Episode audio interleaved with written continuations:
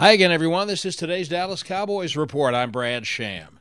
The Cowboys have seen enough of the New York Giants on tape now to know they're facing a difficult defense that loves to blitz from the secondary.